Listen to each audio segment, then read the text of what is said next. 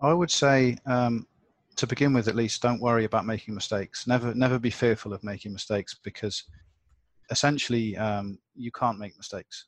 Uh, when you're at the beginning of your career, when you're young, you you, sh- you shouldn't be able to do anything which is uh, serious enough to really mess anything up. Mm. So it, that is the time when you have to uh, learn.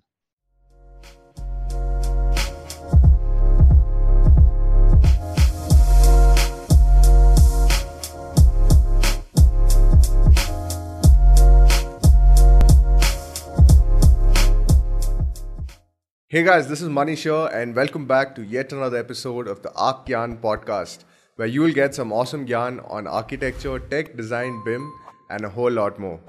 So today I'm super stoked to have with us Simon Gallagher, who is one of the directors at Integrated Design Limited, which is a BIM consultancy firm based in Hong Kong with offices in Singapore as well as Calcutta. So they provide BIM consultancy services to owners, designers, and contractors throughout Asia, and their services include building information modeling, building information management, virtual design and construction, BIM modeling, laser scanning, digital twins, which we're going to be talking about in this episode, rendering and animation, and a whole lot more. So, Simon heads most of the BIM work and oversees most of the projects at Integrated Design. He's been part of the AECO industry for more than 20 years and he's worked at various multinational engineering and design companies under various job titles related to BIM. He's a huge advocate for BIM and everything BIM related, and it can be seen in his various accolades that he's received over the years. He's a chartered architectural technologist, also known as MCIAT, since September 2012. He's a professional member of the Hong Kong Institute of BIM and he's also a CIC certified BIM manager. So, apart from BIM, he's a doting father of two daughters and enjoys spending time with them. And he's been settled in Hong Kong for more than seven years now. So, in this episode, Simon talks about his entire journey in the world of BIM, working at various international firms around the world, the process of a typical BIM project, BIM in Hong Kong and, of course, Asia, the future of construction, and a whole lot more in this episode. This podcast is sponsored by courses.arcgyan.com, a platform for you guys to learn more about architecture, design, and get yourself geared up for the future. So you'll find the show notes and links at arcgyan.com slash 52, or you'll also find it in the description below. Now, let's jump straight to the episode. All right. Um, so before we get into the technicalities or uh, BIM in general, give us a brief about yourself and you know how you got started and how you got into this space uh, and also uh, what exactly it is that you do. Okay so uh, this this may turn out to be a bit of a story but i'll, I'll try and keep it brief. Yeah um, sure. basically i my, the best thing probably i ever achieved was i got into chelsea college of art um, nice. when i left school. So I, I, I had no idea what i wanted to do. I just knew that i wanted to do something hmm. um, vaguely creative um, that i enjoy uh, architecture and design but I, I, really didn't know, uh, and and it was a, a kind of traditional style uh, Bauhaus type setup in terms mm-hmm. of the mm-hmm. way that the course was run, which meant that you you went off and you kind of did a bit of everything. So you did 3D design, you did illustration, all sorts of stuff um, with different tutors, and then you would pick something uh, in I think your second or uh, anyway, one of the semesters you had to pick, and then you kind of focused, and then and that was what you ended up doing. So I ended up doing interior design. Right that was basically how I got into interior design, and then I did a, a degree in interior design. Uh, oh, awesome! At Bournemouth University. So I'm not an architect, and I never went through architectural studies courses in the traditional mm. route at all. And um, from there, uh, my first job after graduating was working for a, a, an actual manufacturer of uh, timber trusses mm-hmm. and, and value-added timber called Donaldson Timber Engineering. So it's a Scottish company and I worked at their their um, they had a, a, a, UK design center, which was a very small office, but it basically covered all the tricky stuff that the rest of the factories couldn't handle. Right. So they had a they had a sort of very uh, it was it was essentially uh, straight to straight to manufacture. Right. So kind of D, very early DFMA, I suppose you could call it, what they call DFMA now so you'd have you'd have a, request for oh this is the span this is the pitch this is you know this is so you'd work out the truss design mm-hmm. using this software uh, MiTek software so MiTek make the truss clips So truss plates are basically they're like gang nails um, that hold the timber together. So it, they they cut some timber, they they they they basically press it together with these gang nails, and then ideally they stick them on the back of a truck and it goes to site, and they crane them into place, and then that's your roof. Mm-hmm. So this is awesome. this is an old in, it's, it's an old industry. It's been going around. You know, they've been they've been building timber trusses in the UK this way since the 60s, maybe even earlier. It's not new, right. but the way they do it is very very because it's straight. They're interested in selling wood basically yeah. and they get the markup on all of the other all of the other services you get with it so one of the things they can offer is a design service and that's why i was working for the design office because they would get someone comes in with a tricky roof that's round or a funny shape or something and they need help with setting it out and we could figure that out for them using trigonometry so using some maths but it's hmm. not not not crazy over the top stuff but we were using some maths and some geometry working things out for them and then basically manufacturing it and overseeing that it gets to site, that they're happy, that things fit. So it was quite so quite an interesting was, uh, job. Prefabrication before everything, uh, before the buzzword right started. Yeah, oh yeah, absolutely. Um, yeah. But it's the thing is, no one go, no one went on about it because it's not new. It's been going, yeah. as I say, it's been going on for a while. It's just it's just a roof truss. It's not complicated, but it's actually it is still DFMA. Um, so you, you know, when people go on about all these things now, it's like it's not. None of this is new. It's like yeah. you go on about it like it's brand. You just thought about it, and ah, oh, it's what we need. Yeah, you're right. It is what we need, but the industry is fragmented, hmm. and you've got little little guys that do this and do that. But there are examples, and have been for a long time. These of these sort of quite. They're quite innovative because they're interested in making a markup on, you know, their their basic product is wood. They get their wood from Scandinavia. It's slow grown in in, in, in Scandinavian forests they they they treat it and and it's, but it's just wood. I mean, how much money can you make on wood? So they they, yeah. they do all these other things. So they they supply it, they they they manufacture stuff, they they deliver it to site, they give you warranties on things, all this stuff, and they also do things. You know, glulam. Have you heard of glulam? No, not really. Oh, okay, so it's a it's a technique where they basically use um, uh, it, it, it's it's it's kind of the, the clues in the name because it's, it's, it's glue and, and, laminate. It's kind of right it's you know you have laminate where you where you have a finish and it just looks like nice wood. Yeah. But it's actually a very sort of thin veneer. Um, they basically make these uh, engineered timber yeah uh, trusses uh, or beams and things like that. Yeah, there you go. Oh, you oh, got it in awesome. the background. Well done. yeah. Um, and they they they kind of look nice. It's stuff that you architecturally you can expose it, you can see it, and it looks mm-hmm. nice.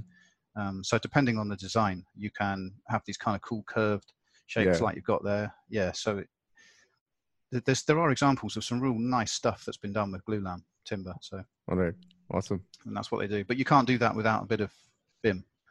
Yeah, yeah. These days, uh, BIM actually helps, right, in uh, creating complex shapes and, I mean, especially the execution. So that's more important. It, it helps in the sense if you want things to work. Yeah, if, if you're yeah. not if you're not fussy about things just not working and you figure it out on site, then yeah, you can build any shape you want. You always could build any shape you like. Yeah. I mean, basically, uh, boats are very complicated shapes, and and you know they haven't been built recently because of BIM. We've been building boats around the world for a long time, and it was done by eye. Hmm. And you know, it was done by by um, through practice and tradition and things like that, and they didn't tend to sink.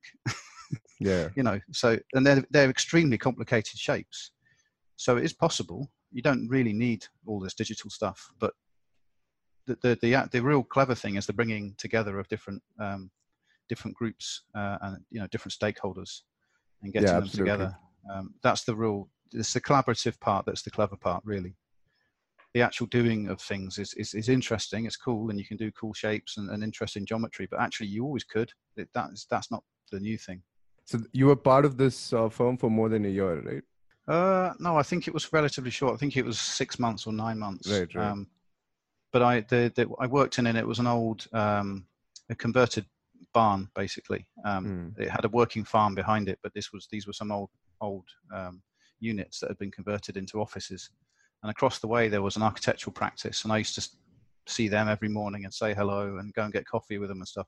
Oh, and then nice. I got offered a job there, so I just went across the. So I was literally working opposite the same company I used to work. Oh, for. awesome! so I did that, and then I was there for a few years because I and I enjoyed that much more because that, mm-hmm. that was um, I was working as an architectural assistant, and I uh, I wasn't limited to roof trusses. I wasn't limited to uh, to a certain part of the building. Mm-hmm. I used to get frustrated at Donaldson Timber. I'd get frustrated because I wanted to have more say in the design. Mm-hmm. I wanted to have more more involvement, um, but it wasn't my job. I was there as a um, really I was a sales a sort of sales technician because I could do. So I had there was a certain amount of the engineering that went on, but I'm I'm not an engineer. Mm. So I could produce calculations. I could produce uh, something. You, it would do the it would do the basic um, physics for you. Yeah. So you, you you'd say this is the span, this is the pitch, and then it would work out what the sizes of the timber needed to be to make that work. Mm-hmm. And you could and you could mess with it. You know, you could adjust it um, and and make it more efficient, which was quite cool. But it didn't make me an engineer. Uh, far from it. So it just meant that I could come up with uh, perhaps a, a, slightly more innovative solution to something, despite yeah. not being an engineer, which is kind of a sign of the way things are, are going or beginning to go. And, and you know, you end up needing to be an engineer, an architect, uh, an interior designer, all these things. Yeah. You don't just have one one discipline anymore. Yeah, as in like uh, working as a solo architect is not possible. I mean, it is to a certain extent if your projects are sort of uh, smaller in scale, but uh, once you scale up, uh, you need a large team with large expertise also. Actually, I would disagree with you, uh, in, because I would say that, that the way things are going, there's, it, there's a sort of democratization process going on in the design industry where you can be a, a, an individual architect and you can mm. work on multiple jobs with multiple different stakeholders and still work on you can scale you can scale up and down because if you're using digital technologies if you're using mm-hmm. bim you can be uh, you know kind of one cog in a big machine and work efficiently. Right. You don't have to you don't have to take it all on. You can take mm. on the stuff that you do. You can you can specialize. You can be a super specialist. You could just be a super specialist in like i don't know one aspect of design. Like you could be a, super specialist in in disabled access and stuff like that and just just do that but still have meaningful input. Yeah. And that could be just your thing. Yeah just focus on a niche right? Mm, that's quite possible it's more, I would say it's more possible rather than having to employ a very large consultant and say, oh, these guys have got the experts. And it's like, well, actually, you don't need that now. I don't believe, I don't believe the, when you talk about the AECOMs and, and the, uh, and, you know, the, the Arcadis and, and Atkins and anything yeah. else begins with A and, and all the others, all these big multi, multinational ones, yeah. they, they do have really good guys. But the thing is, you, you, that you're also paying quite a lot when, with your fee, you're paying for their overheads and mm. they have offices all over the place and, and, all these sort of inefficiencies that you're paying for. Whereas if you assemble a small team, that's possible, and mm. and also you can get good performance. You don't just have to go to the, the, the these sort of big names to get. It's not. It, it, people look at it. It's almost like a branding exercise. You go, oh, it says Mott MacDonald on my drawing, so that's good. Well, yeah. yeah, that is good, and they're a good company. I'm not saying they're not a good company, but it's just that how do they differentiate themselves from everyone else, like AECOM, and, and Atkins when they're all using the same software. They're all using Revit. Yeah, absolutely. they're all they're all basically doing the same thing. They all have a GDC. They all have like guys in India that are doing work for them, and you just go, yeah. well, what makes these guys different? It's kind of the same. They just have an office in, you know, they might have guys somewhere. They might have guys in Delhi instead of Bangalore or something, but like they still have the same people essentially working as a back office because they're trying to like lower their overheads. yeah. And that's then they're all doing it. They're all at it. So, so i don't believe uh, that you get necessarily get something special um, mm. for hmm. all the money that you spend. But uh, i think they might have the upper hand in terms of uh, you know automation and uh, uh, adoption of technology may might be a bit faster right? Um, again yes and no. So you can perhaps control it more in a in an institutionalized way Hmm. So you can push things through a department. But I, I, having worked for Atkins and having worked for Mott MacDonald, hmm. I've seen on the inside how these big organizations work, and they have they, you know, you have you have a, an office in in Hong Kong and you'll have an office in the UK, and the guys in the UK are streets ahead because they're hmm. used they're looking at you know they're basically working to different standards, yeah. and they're they're talking about stuff that you haven't even got onto yet in Hong Kong. And yeah. yet, as a company, you you know, as a, as a, as a client, you employ Mott MacDonald to do your work but you're not getting these guys that are doing the smart stuff in the UK. You're getting these guys in Hong Kong. Hmm. and unfortunately, that's the truth of it. And it's not it's not equal. Yeah, that's that perfectly makes sense, and in a way, uh, you know, inspires me as well to uh, start off and uh, build a small company, which hopefully would reach those uh, the bigger ones, right? Well, unfortunately, India it just tends to be uh, seen as a sort of a, an outsourcing place. Yeah. Um, and I, I, I don't know what precisely needs to be done to change that, but I do know that the business environment needs to be improved. It's not business friendly. Mm. It's actually set up almost to make you abuse people because mm. people are cheap. Everything's yeah. expensive but people, and it makes no sense to me whatsoever because we have an office in Kolkata, mm. and I know that our costs there in terms of our we have to use Tata Internet, mm. and they're so expensive because there's no competition. They're yeah. unbelievably expensive, and in comparison, the cost in, in Hong Kong is peanuts. But yet right. you're in Hong Kong, and everyone goes, "Oh, Hong Kong's expensive."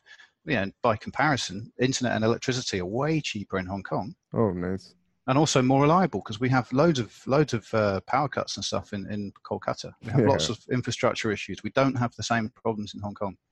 You know, hmm. you just do not you do not lose connectivity, but yet you do in in Kolkata frequently, many times. Happens a lot. Yeah, and uh, in terms of salary as well, I mean, I worked for Atkins for a bit. Uh, I was pretty happy uh, with the salary which I got because it was a hundred percent, uh, you know, hike from the previous local architecture firm. Mm. So uh, it just, it just, I mean, I'm supposed to be earning a lot more, but uh, you know, I was pretty satisfied with that salary as well. Well, I, I guess it can go further because you're in Bangalore, aren't you? Yeah. Um, and so I, I was there for two weeks when I was with Atkins, uh, and mm. they sent me out there. But the, what's disgusting is the money. That, I, I, wasn't paid much for Hong Kong. I was on quite a low wage for Hong Kong, mm-hmm. but in comparison to the guys in India, I was like a king. yeah. You know, I'm like earning all this money, and it's like, hey, I'm not that good. I'm just.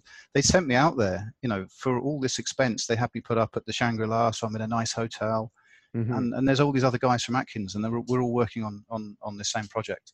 Right. And I didn't it was so it was so inefficient in a sense. They kind of threw me and didn't really brief me very well about what they expected me to do. I didn't have a team to manage. I was just there to help doing these things. And, and I was sitting there after a couple of days going, I could do this from Hong Kong. I don't need to be here at all. It's yeah. just like a holiday. And it, but two weeks and the cost of that.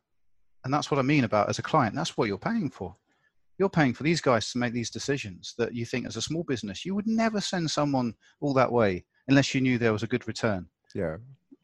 So I know what I'd do if I was spending money. I'd be looking for like these small guys and finding people that I could work with and saying we can assemble a team ourselves. we don't need to go to the big boys. You do yeah. that because you let them you let them project manage it for you. Yeah, absolutely. But there but there's all these inefficiencies built in there. So for for the fee to have been high enough to sustain someone like me to go all that way uh, for very little purpose, if I'm honest with you, in terms of I could have done it from my uh, in, from my desk in Hong Kong. In fact, I could have done more from Hong Kong because I didn't have access to the server locally because because I wasn't from that region. Mm-hmm. And the mm-hmm. way that Atkins works, it's like I'm I'm not from that region, and therefore I don't need access to that region, and oh, I didn't wow. have the IT side wasn't wasn't up to speed on me being there. So I was actually logging in via Hong Kong from Bangalore, and it's like this is insane. Why am yeah. I doing this? It's the stupidest thing ever. And that's how it was that's only my experience. Obviously, these are sort of anecdotes, and maybe maybe yeah, it's but not now like that there might be a larger shift to uh, remote working, right? Uh, I mean, they might see the benefit of uh, saving cost and time as well. I mean, Bangalore well, that, traffic I, as it is is crazy. sure. I mean, that is another thing which was a I I thought like BIM, it's a no-brainer. You know, remote working, no-brainer.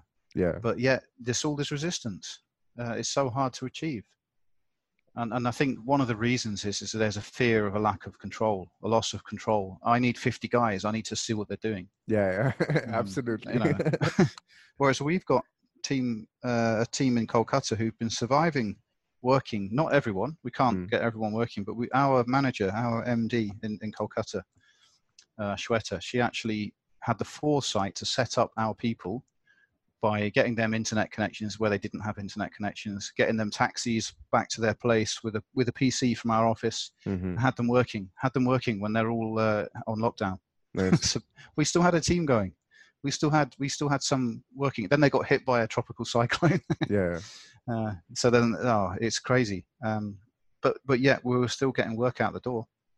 Yeah, but it, Client, uh, clients sure didn't like, stop asking for work. There was a drop in efficiency in some way, right?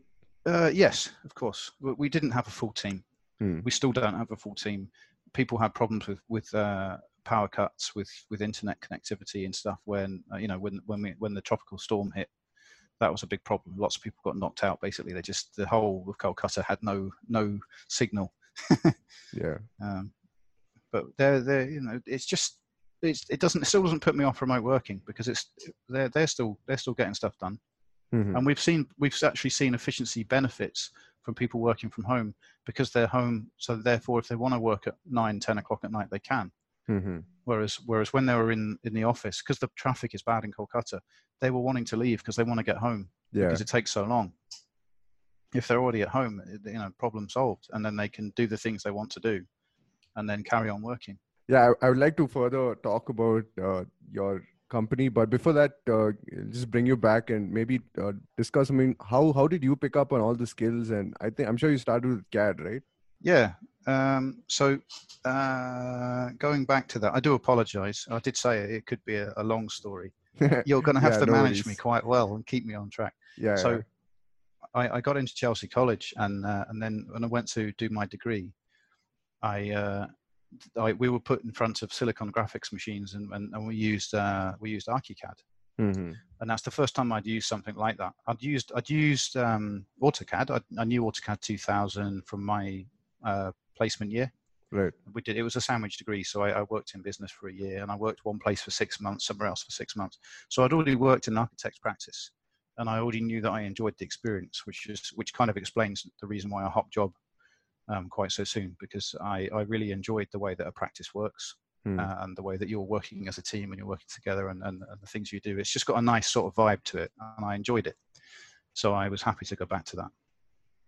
Um, but I, it was all CAD work, yeah. Mm-hmm. But in uh, university, we used um, it was ArchiCAD, I think 6.5, so it's pretty old now. So uh, I think 2002, right? 2003. No, no uh, well, I was using it in about 97, 98, I oh, think. wow so a long time ago.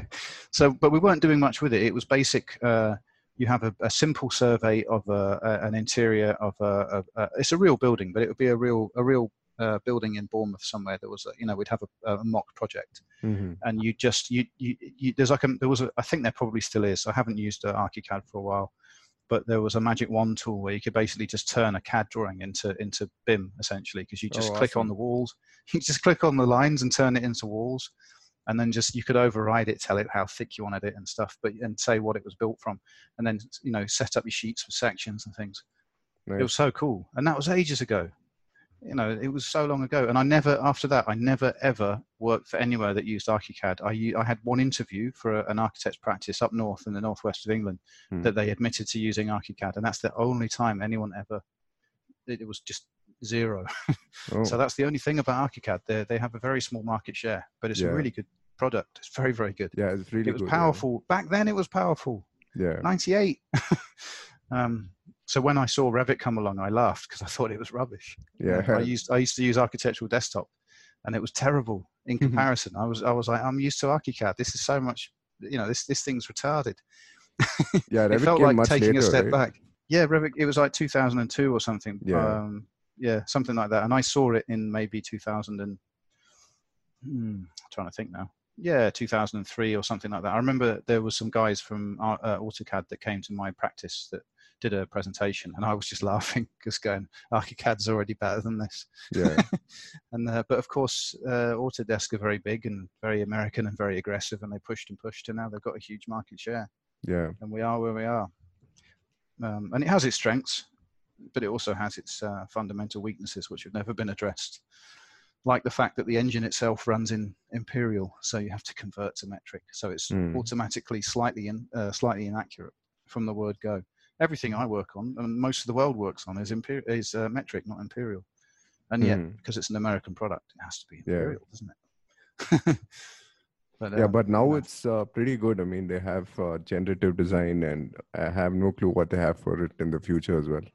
Oh, it's it's very very good, and and one of the things, one of the great strengths of of Revit is the the huge number of people that use it means that you're very unlikely to be alone with a problem problem that no one else yeah. has seen before, and that's one of the problems I have with Bentley products. Uh, so you have Bentley as a as a as a competitor, mm. um, and they they they do some cool stuff. Their, their software can do some cool stuff, and yet you, you I found I I would hit um, a brick wall. Yeah. Because there's not enough people using it, so you can't kind of there's the, the forums aren't well populated. There's not enough people to ask these questions, so you end up sort of automatically being this kind of like weirdo specialist, and you you don't want to be the only person using Bentley products. And Bentley is mostly used in infrastructure, right? Larger they, projects. It can uh, possibly, uh, yes. It's it's mainly, I think it's best known for infrastructure, but that doesn't mean it can't do buildings. Hmm. Um, it's just that perhaps, yeah, it's may, maybe less used. But I, I, for example, it was used on um, when I was at Mott MacDonald. They were doing Thames Tideway, and that was Bentley. Right. And it was good. It's, I mean, it's a huge project, and it was put together well, and they were doing a good job. So it can, it can definitely do the job. There's no doubt about it. But it just has such a small market share in comparison to uh, Autodesk products. Hmm. So you end up just by default, it's kind of everything's Autodesk. Everything else feels like an extra. Yeah, and they're trying to play the monopoly now, right? Yeah, it, it's a pity. Um, I'm not. Don't get me wrong. I don't hate Autodesk. It's just that I like to see some healthy competition, and, and I and I I know from experience of having used ArchiCAD that it's good. It's really good, and yet it doesn't get anything like the the kind of um, the notice that it deserves. Um, I can't say the same of Bentley because I haven't got the experience. I've only used bits here and there, mm-hmm. but I do have a good friend who's a who's a he's a rep for Bentley. He's a, a, a sort of technical. I can't remember what his role is, but something quite senior in Singapore, and he's he's turned it. He's like a Bentley evangelist. He loves it. yeah. But I, I, my only use of Bentley products really was um, when I was at Atkins and when I was at um, Mott MacDonald. I had reason to use certain things uh, like MicroStation for for converting something to something else or whatever, or um, iModels. You have this iModel plugin that you need to use. To, you have to create iModels. Oh, okay. For for compatibility uh, right. with Revit and stuff like that. It's it's it always ends up feeling like this kind of um, the, the, the thing about Bentley is their their their graphical user interface is is is usually doesn't it leaves a lot to be desired. So it doesn't look slick. Hmm. So it looks like you're using old software when you're not. yeah. It, it, tends to be a bit clunky looking, but it's it's actually totally fine. It does a good job. It's just yeah. Sorry, I, I think I've done that thing again when I've gone off on one. yeah. What, what no were we meant to be talking about? I've forgotten. Yeah, I, I, as in, uh, I think the best user interface is undoubtedly uh, SketchUp. I mean, it's so simple, right? But yeah, it doesn't come with the technicalities of a BIM software. Well, it's not BIM. Yeah, it's not BIM. Yeah, uh, it's like Rhino. It's not BIM. It's it's it it, it will make you a some you know, fancy geometry, but it doesn't necessarily know what it's made from. Yeah, it doesn't carry the data. So, it, it, but it was always meant to be quick and easy. It was meant to be easy enough for even architects to understand. that yeah. was the intention with SketchUp, and it used to be free as well when it first started. That was nice. Now it's Trimble, isn't it? Trimble SketchUp. Yeah but it went through a few it went through a few iterations. I remember using it when it first came out and, uh, and it felt like a breath of fresh air. It's like oh here we go. This is easy. Yeah. But how did you like uh, pick up on uh, i mean was it through the companies that you work for or uh, oh yeah have, yeah sure. Yeah. so uh, university helped me. So uh, my sandwich year i was i learned autocad on just basically at the coalface. I taught myself other people taught me simple keyboard commands. People that worked on uh, what was it, R14 or R16, whatever, the old one before, the old AutoCAD before 2000. 2000 was the big change in interface because you started to get tabs. Yeah. Um, but before that, it was all keyboard commands. So there were people that were all keyboard commands, whereas I've never been comfortable with that. So I was always um, right click. so right click sub menus. That's always been the thing that I'm, I like. So you, you hover over escape with your left hand, and on your right hand it's just like you know mouse button for pan. Yeah. And uh, and and zoom and then you, you, you that's everything you need. You've got your tabs so you've got all your sheets that you can set up. You've got your your um, model space so you can fly around and put things wherever you like.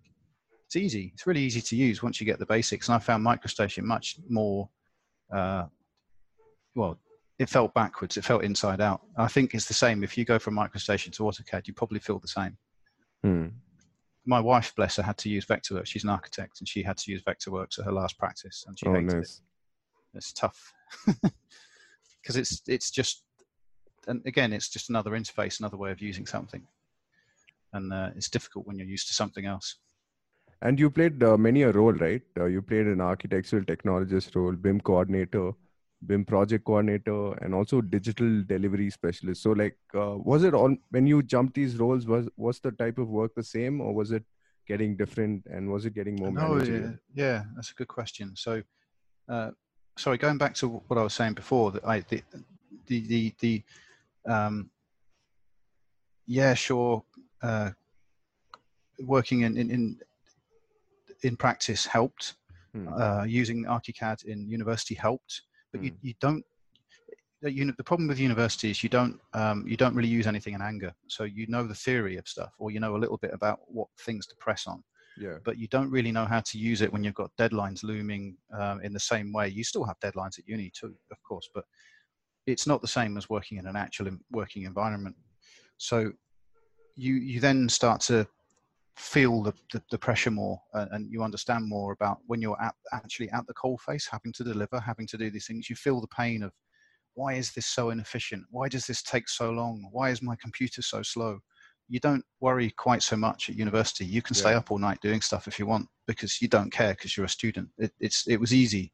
You could yeah. leave things running in the lab and and have things rendering overnight and it, it was whereas if you if you need to get something done because the client's expecting it you can't have it crash know things like that so all mm. these things kind of um, you kind of have to learn really by going and doing it and you have to go and be doing it with someone paying you for it so that they've got this uh, pressure on you to look this is your job you've got to get this done kind mm. of thing whereas at university you can you can flunk it if you want at university it doesn't really matter that much and and the, you know the lecturer might go oh good effort but you know it was rubbish mm-hmm. you know you didn't achieve anything it's just mm. like you know everything crashed and you you you know what you did was no good. So you really have to learn. I, there still is there still doesn't seem to be a model that works better than learning on the job. But that's not the full picture. You need yeah. the theory you need the you need some education you need some chance to to practice in a different sort of sandbox environment. But you also have to use it in anger to get to know how to do this how to do that what to do what not to do. Mm. um, so that's how I, I, I a lot of it i train myself. I just jumped in at the deep end because, you know, I, like I say with with AutoCAD, I didn't really know what I was doing. I, I knew these kind of I'd done some stuff at university, and then it turns out when you actually go and work, it's like I was pretty hopeless to begin with. But then you, you figure it out, you you, you learn. Mm. Um, and so then that, that was how I, I got my hands on all these different tools basically um, mm. working for different places and then that I, I just built out my own kind of resume of experience by mm. just doing it uh, and then learning all these things. So it's all been, it's not really been, I have done courses, but it's not really ever been um, the courses themselves that really trained me up, if I'm honest. It's, it's been the actual going and doing it. Now, have you also started picking up on uh, Dynamo and uh, maybe some scripting as well? Not really. Uh, I'd like to do more there, but the, the problem is, is that I have issues with Dynamo, and one of the reasons is is that it's getting better now. Dynamo Studio is improving it because it's pulling it together. Um, but mm. it used to be that you could be, it, it, it would basically be one little sort of super geek in the corner of a of a room full of people, and he's the guy that's the Dynamo guy, and everyone else has no idea what that is, and they don't know what he's doing. But he's saving mm. everyone else like bucket loads of time but no one really ever really understands or appreciates that because yeah. he's the only one that there's only one guy that presses go on the graph, isn't there? On, on, on you know, he's put this little script together. Yeah. and, and and no one else understands it. They just if they ever use it, they just go, well, I don't know, but the guy just said, you know, you just you just open it up and click here, and, and that's hmm. it. And they don't really want to know, and their eyes glaze over when you try to explain it to them. So I've only ever done simple things, very very simple things, but I can see the the, the power. I can see the benefits, um, but it, to me, it it also causes some problems where it, it, as I say, it's better now because it's managed better. But one of the problems was managing it across the studio was was that it would be there's different versions of Dynamo, uh, and and and there's you know there's there's different nodes, and they don't all do the same thing. And the naming of stuff is just completely, it's you know because it's based on I don't even know. It's just the way it is because of the software. Yeah, clockwork um, you know, and uh, so many other. Just names. has weird names for things that aren't. They're yeah. kind of counterintuitive, and you have to kind of learn this whole different way of thinking which makes it quite difficult to pick up. But it's improving. It is improving, and there is a large community now who are messing about doing stuff. But a lot of it feels like people are just regurgitating the same stuff. They're just reinventing the wheel over and over. That's yeah. that's how it feels. But I, I feel like a lot more people are adopting. Uh, I mean, they they are trying to level up in terms of uh, because these skills would be a prerequisite com- going forward, right? You'd like to think so. Uh, it's hard to say if I'm honest with you. Yes, it's definitely a bonus as far as I can see. For me personally, if I see people that have these skills, I'm very very pleased you know, now as an employer. I, I, you know, these are the sort of people. If we have someone comes along says, "And they Dynamo," they're at the top of the queue. You know, yeah. at the front of the queue. That yeah. No, no, no doubt about it. Um, but the thing is, they're also, um, know, pardon the expression, but it, they're uh, they're rarer than hen's teeth. You know, you don't see too many. These people, they come along, and they're very, very rare. Yeah, and they pretty, pretty much get picked up by the top firms as well. Yeah, they can. They can. They're not going to come to my little company. They're going to go to Arup, and they're going to go and do something there. They're going to go to Buro Happold and do something interesting. And and the thing is, the stuff that we do, um, we work with contractors. Mm. So so the company now, um, but you know what I'm doing in Hong Kong is we we work closely with contractors. So we're we're always under the huge pressure to get things out the door. Mm-hmm. So it tends to be ugly. you know, it, you haven't got time to make things. You haven't got time to make scripts beautiful mm-hmm. and, and neat it tends to be just you know get this done which is why if, if you've got a Kolkata office and you've got 10 guys that are prepared to do it. The whole point of, of having dynamo is that you don't need 10 guys is that you have one guy that does it. Yeah. So, so we, we we work backwards in that respect. We go well actually we've got we've got the manpower to do this. It's it's actually not expensive to get these guys to do it. Uh, but are they going through any kind of upskilling program or maybe uh, you know uh, just to uh, you know get up to speed with whatever was happening? Yeah we're trying. We're trying. It's not it's not easy hmm. and and especially with things at the moment it's it, we're just lucky to be doing anything at all yeah, yeah absolutely you know, we, are just pleased to be having any any uh, production yeah um but yeah we had all sorts of plans going on uh, about training and uh, progression and and uh, you know think it, it comes down to things as simple as just the hierarchy in the office of, of, of like job titles because there's a cultural difference with with the way that people want to work. In, mm. Well, perhaps I wouldn't say the whole of India because it's a big country, but certainly in Kolkata, in that mm. part of India, um, there's a kind of uh, mentality where people are very funny about um, uh, their position and and and what their income is and, and, their seniority and things. So you have to be quite careful what you do. Yeah, you can't because it was very flat previously. Okay. Um, and, and because we didn't really have a lot of segregation in terms of what you call people, um, mm. it was hmm. like, well, everyone's kind of doing modeling work, so they're all kind of modelers. But there's a strong argument to say, you know, you need to split it up more, and because we had coordinators too, mm. um, but it's just that you know trying to formalize it a bit more um, in terms of the way things are managed, and and that actually works quite well. I think. I think India um, likes formal uh, hierarchy more perhaps yeah. than European companies and stuff. I think it's just understood more. It's appreciated more. People like that for some reason. Whereas for me, it, it, it I prefer it to be flat. Yeah. I prefer it to just be able to walk into the, the boss and, and tell him what I think. I, I much prefer that, but that's not the Indian way. Yeah, people roll eyes at you if you start messaging the boss directly. Mm, mm. It's not the done thing. yeah, but how did you um, your move to Hong Kong, and uh, you know that that might be an interesting story, right? Yeah, sure. So, because um, I never really explained, I never really answered your previous question a while back. I think I? it's anyway, like part of the podcast where you know you go jump in in and out, so it's it's it's fine. It's uh, it's interesting. So uh, I, I I that practice when I left the timber timber trust company, the, mm. the practice I worked for um, when I was there, I did a, um, I put myself through night school and did a, an HNC in building studies. And the reason why I did that is even though I had a degree, I didn't have, I, I felt I was short in terms of technical ability. I felt mm. that I, I was, I was working as an architectural assistant, but I wasn't actually a part one architect. I didn't even have a, a an architectural degree. I had an interior mm-hmm. design degree. It wasn't RIBA exempt. Oh. So I didn't have my part one.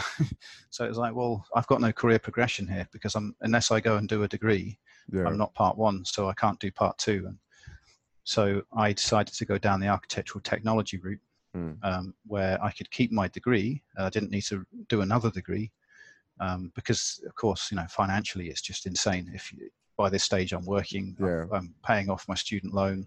it's and just not feasible. Well, right? Yeah, you're getting older, and it's just not feasible. You want you want to you want to have a life, don't you? You actually want to go out and do something and yeah. spend some money on something. And I used to share a house with these guys, and, and they all worked at, uh, for BAE, so they're all like working in as sort of defense contractors. They're all working on sort of various projects, hmm. and so they're all these kind of project managery type guys. And um, we had this. We were basically the, the, one of the guys coined it. They said we were students with cash flow we still we still live like students, but we just had some income, so we were like mm-hmm. buying sports cars and stuff. We, we were idiots. we really were, but it was good fun. Oh, awesome. Um, so we, we just we just lived that way because we could because we didn't have any like major debts other than paying off student loan, hmm. um, and you know we were just renting and didn't worry about mortgages and things. So which car did you guys get? Uh, we had a we had a good collection. It was good. So wow. so I had an MX5 my friend had a an, an MGTF. Mm-hmm. Uh, then we had a, a Vauxhall VX220. Okay. Um, uh, which you might not be familiar with. It's like a sort of cheese wedge shape. Right. And then then one of the guys had a Lotus Elise. Whoa, nice. and they were parked on the drive. We had this we had this four bedroom house in this lovely estate that we were renting that used to it was previously rented by a defense contractor and his you know, like his American guy with his wife and it was immaculate. And then wow. we moved in. awesome. like the neighbors one side hated us. They really did. They didn't. They didn't like us at all because they thought we, we brought down the, the neighborhood. It's like living next door to these idiot students. Brilliant. But yeah, it was it was good fun. It was a great mm. house. But yeah, I, I, I what I did is I did the HNC and I did the night school um, because that's feasible. That's possible. It's not as expensive as a degree, and you can do it and work so I, I, paid my way and worked my way through that one, and then that mm. meant I could then become uh, a CIAT. I become uh, uh, basically I could join the CIAT, Chartered Institute of Architectural Technologists. Mm-hmm. And so I kind of had an automatic buy to a basic level of, of something to say I know something, rather than you know if I went down the RIBA route, um, I did I did try, hmm. but the in the northwest of England where I was, there were no part-time Part One courses. Right there was no distance learning offered um, other than uh, Oxford Brookes did one. And, and it was all that was going to take like five years and he's just going what to do a to do a degree you're kidding me man and like i'm going to be really old by the time yeah. i'm an architect yeah. so it just I, I just thought forget it it's not worth it i need to do something different I, i've got you know i've got sports cars to buy i don't want to be spending five years it's just insane it's, it, it doesn't make any sense when you work with guys that work in other similar but uh, different uh, industries. So they're working in, you know, in, as project managers, um, working in, in industry. Um, their progression is completely different to yours. So in, in, in, in construction, you're used to like being a journeyman for like 10 years before anyone takes you seriously. Mm. And then you've got these young guys going in and they're building like fighter jets and they're turning up as project managers and people listen to them because they're project managers. And you're mm. thinking, what the hell? these guys have got billions of pounds riding on them almost on the size of these projects and teams in Europe and all over the place. And then there's me, and I can't get a guy on site to listen to me because I'm not old enough, mm. you know. And it's like I'm perfectly qual- qualified to do this, but the way that the industry works, it's um, it's like they, the way that they respect you is through physical seniority. They prefer mm. old people. Oh, you know what you're doing because you're old. No, maybe he's just been doing the wrong thing for like 30 years. Yeah. and so definitely BIM is and, and digital is shaking that up big time because you've got young guys coming in, like the guy that you mentioned um, when we were talking earlier. Yeah, one absolutely. of your uh, previous guys, the Finnish guy, and you know, and he's doing stuff that's kind of almost like rocket science in terms of what they're doing. It's really far out in terms mm. of what the, the feasibility, um, and no one's no one's telling him to shut up. You know, they know that he knows what he's talking about. Yeah, uh, so that, that it's a good thing. I think it's a good thing. Yeah, the barrier. I mean, the barrier of entry is uh, less. I mean, low now, right? They're coming down. Uh, yeah, uh, definitely. Uh, and it's partly because you could. I suppose this is one of the things about Autodesk that you could thank because of the numbers, the, the mm. sheer numbers of people that are using the products, um, and they're getting they're getting a, a, a, a sort of an experience that is the same basically all these users are all using the sort of same or similar packages. So if there's enough people using Revit, there's enough people using Civil 3D, and they're all they all understand the interoperability issues. They all understand these sort of basic issues. So they're all kind of on the same page, which makes it easier for a, a newbie to come in because there's a whole like wealth of knowledge about how all this stuff works. Yeah. it does make it easier, definitely. And and when you think about things like 3D printing and stuff like that, that was that used to be really out there. That was kind of like, oh, you need to have this huge machine and a big expensive company that can actually afford to like do these things.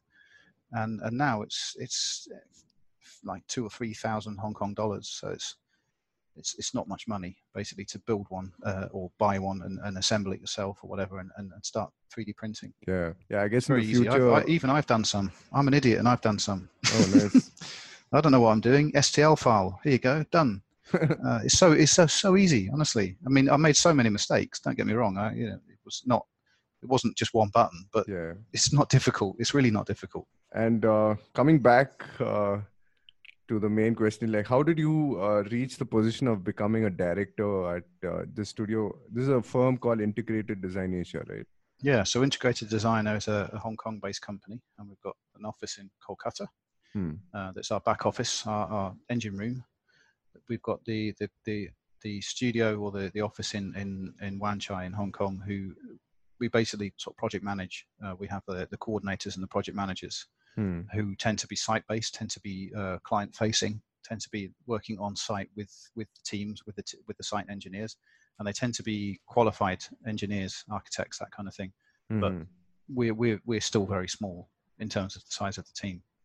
Say maybe 50 guys in in Kolkata, but then we've got like I think 12 now in in Hong Kong. Right. Um, and then we've got the Singapore office as well. We've, we've, we we started reaching into Singapore before the whole kind of like COVID nineteen thing hit. Mm. So it's it, technically we, we have a presence, but we we uh, we don't have stuff going on much. There's there's like one thing that's happening in Singapore right now for us, but we're looking to expand for sure. Um, and I got in there basically by through the back door as a bit of a coup, if I'm honest with you, because um, there's two other directors. Mm-hmm. There's Jay and Jake who, who are already established, and uh, Jake approached me when I was at Motts and asked me if I'd come and join his company. And I said, no, thank you, because I was working at Motts and I didn't see the benefit. You know, right. it wasn't enough reason to leave Mott MacDonald to go and work for a small company.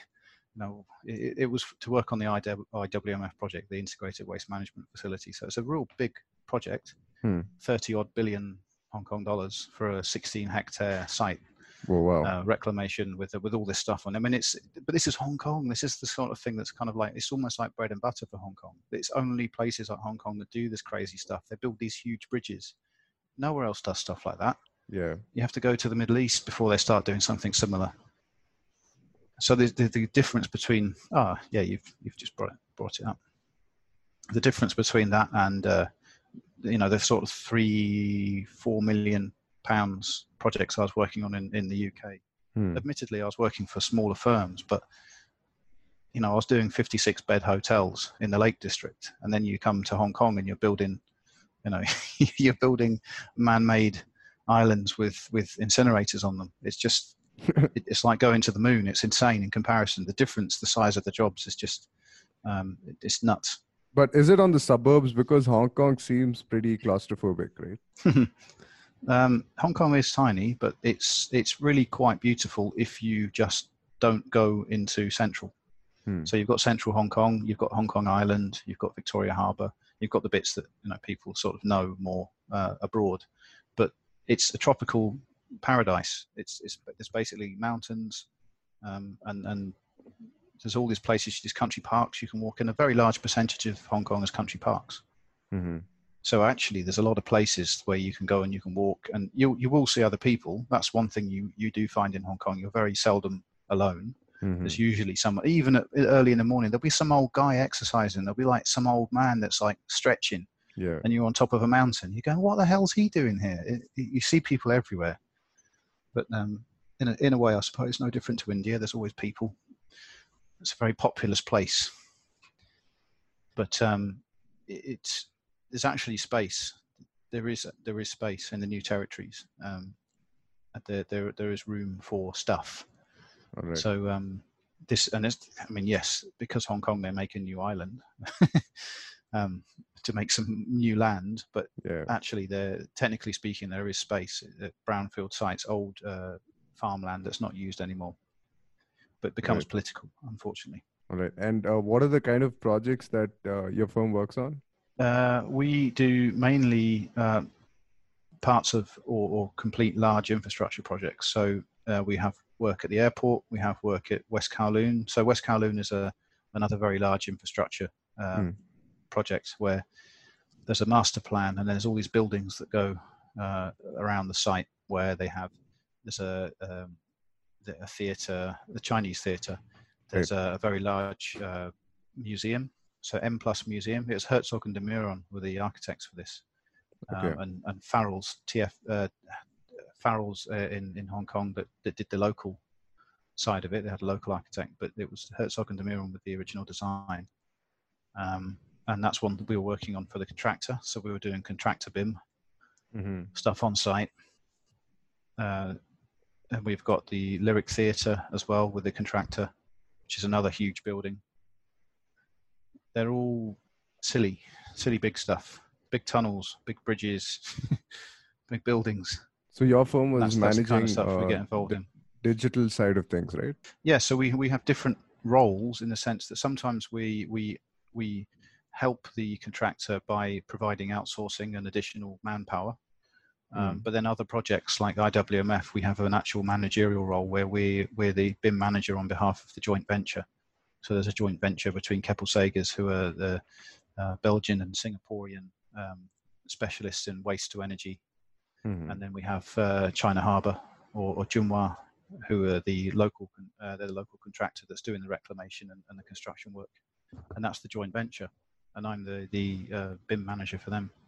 So they they talk to me about what they need and what they want, and I have to. I'm supposed to sort of boss the uh, the consultants around. So the, the, the the main designer, the lead designer is is Arcadis with DLN Architects. So mm-hmm. DLN is the local architect, uh, and Arcadis is the consultant.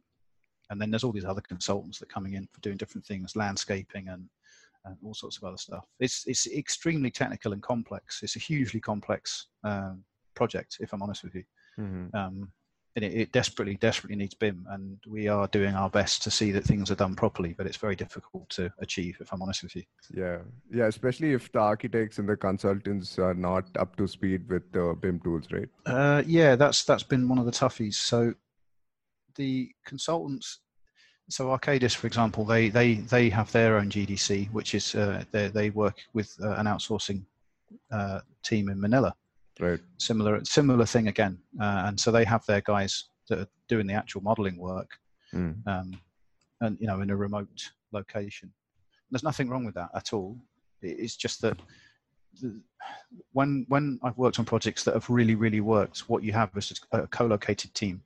So uh, when I worked at Atkins, we had a co-located team for a Doha Metro, Mm. Um, we worked on the Gold Line of Doha Metro, and, and, our team in Hong Kong had three interchange stations, X-type interchange stations, uh, and they were all different. Each one was different to the other. There was very little uh, that was the same in all three, mm. and uh, we had architects, MEP, and and structural engineers all working co-located, sitting together, working together, and that worked really well. And the engineers were doing BIM; they were actually modelling, nice. not all of them. Lots of them weren't. Lots of them just they they resist. They don't want to touch it.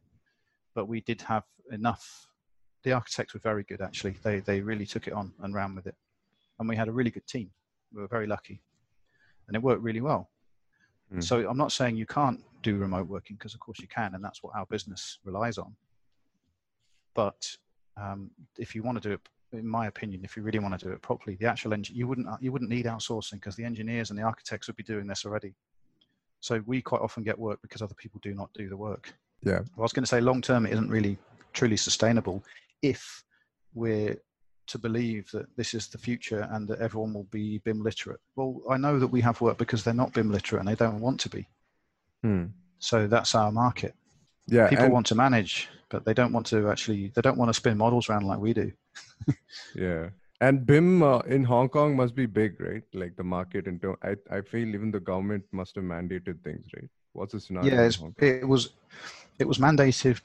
There was a, a, technical circular. They do things differently here, obviously. They, it, there was none of this BIM level two, you know, UK style, um, you know, giving people advance warning. This was literally a technical circular that was sent round in the end of 2017, saying at the beginning of 2018, January the first, you'll be doing BIM. Yeah. Simple as that. That was technical circular that just says this is what you do. Right. Um, and so that was it. It was mandated on everything above 30 million Hong Kong dollars, which is any government work above 30 million is, you know, you can't dig a hole in Hong Kong for less than 30 million really. So it's pretty much every project. Right, right. And any, any infrastructure project was going to be needing BIM. Any, you know, large structure is going to be needing BIM. So that was, that was quite a big deal actually. Overnight, suddenly BIM. And then each year they, they've uh, brought out, or through the year, they brought out new technical circulars. For example, the following year they upped the ante slightly, but they asked for more. They mandated more. Mm-hmm. So they had a list of, of like optional and mandatory, and, and they sort of added to the the optional uh, items started to become mandatory as well.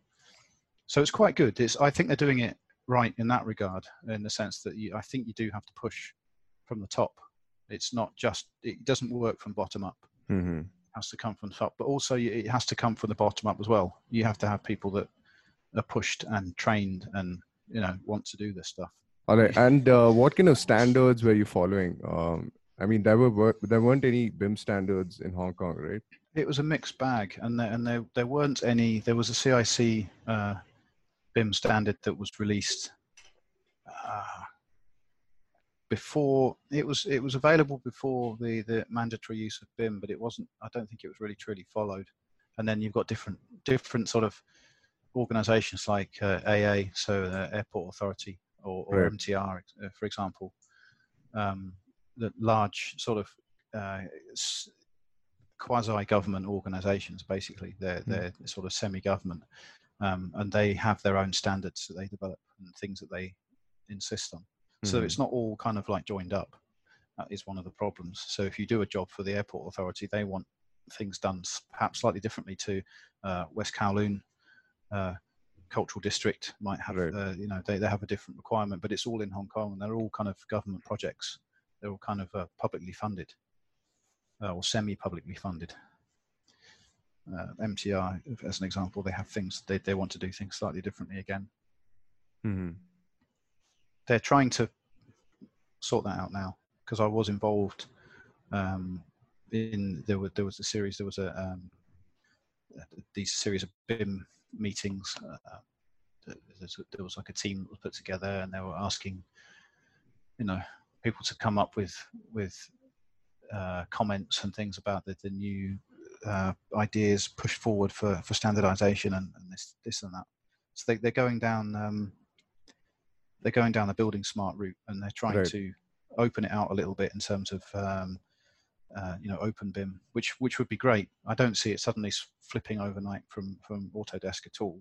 Yeah. Um, but it, I think they're doing the right things by and large. Yeah, the problem is there's too many BIM standards, right? Even though there's ISO 19650, um, each every country has their own kind of uh, standards and uh, processes. Yeah, and every business as well. So, um, you know, all, all these large organizations like Atkins will, will have BIM standard. Yeah. Um, and but the way that it was run was that if, which which to me is makes perfect sense, as you say, well, you have as an organisation, you have a BIM standard, you have a BIM execution plan template, you have a BIM uh, sort of definition and standard way of like this is this is our standard method of working, this is our standard method of this is our standard method of interoperability, things like that. Yeah. Um, and you say that's our default, and we will use our default in the absence of anything from the client that says we need to use something else, which makes sense because that fills in the gaps. Because quite often the client they do not say anything as simple, you know, in terms of an EIR. Uh, there's, hmm. there's no information requirement. There's no employer's information requirement. The, the, way that it's meant to be, there's nothing saying, "Here you go. This is what we want, and this is how we want it." Usually, yeah. you have to help them figure that out.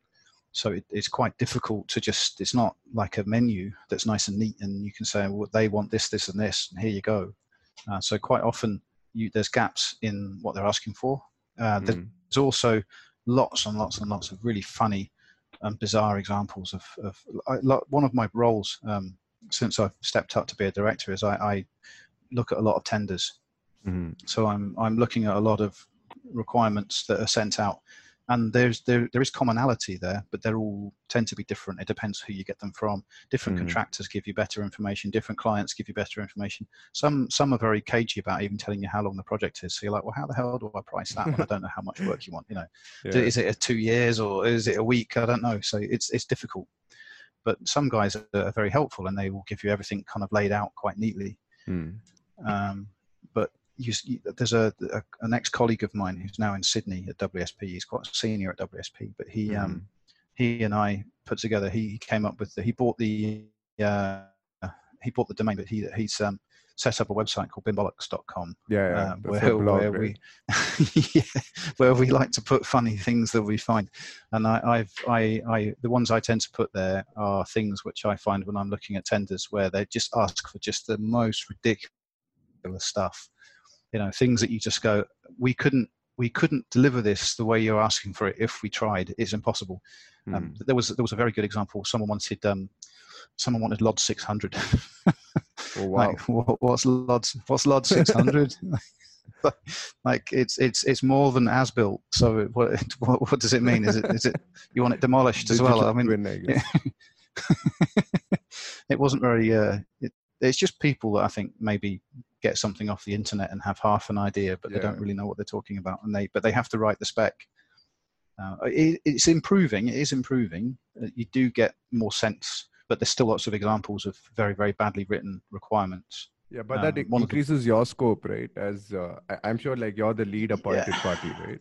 You'd no, you'd think it would be a good thing, um, but you'd think it would give you more opportunity to make some money somewhere. But actually, it it it feels like it gives clients more opportunity to beat you over a head over yeah, the head with a stick. Exactly. Uh, because you haven't done something that they. A lot of it seems to stem. Uh, it comes down to um, it, it's kind of uh, managing their expectations. Mm. So quite often you get clients that think that because BIM everything is in the model. Everything I mean, I've had arguments, and they're literally saying they expect like carpet finishes, and but you didn't specify it. You, you, mm. you, know, hmm. if you don't ask for this stuff, it's not going to be in the model, is it? But they, but they think because, but I asked for BIM. yeah, there's a lot of different flavors of BIM. It's not mm. simple as just saying you want some. How much BIM would you like on that? Like you, it's like a topping on your toast. You know, how much BIM would you like? What flavor BIM? The, you, you, you really you have to.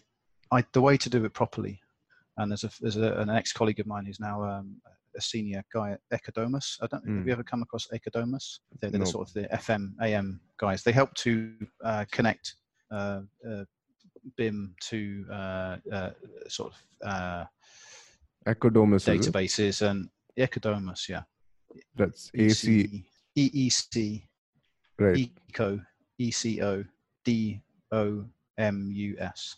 Ecodomus. Right, right life cycle they, uh, yeah.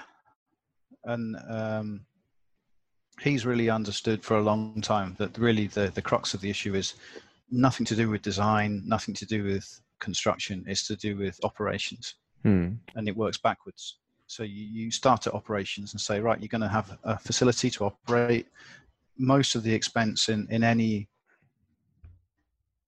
uh, anything that you build you know 80 90% of the of the cost life life cycle cost is mm. in hmm. the operation you know you you might spend billions on a building but you're going to spend a lot more than that running the thing yeah, over the next 30 right? years or whatever, especially if it's a railway you know railways railways designed for 100 years or something yeah. and you're going you didn't really think it through there's, there's no excuse no excuse at all you should be starting at operations working backwards um, which then helps to define things like the employer's information requirement but unfortunately, the way things work, you know, contractually, the way things work is that it's seldom the case and that we won't ever be approached by a facilities operator.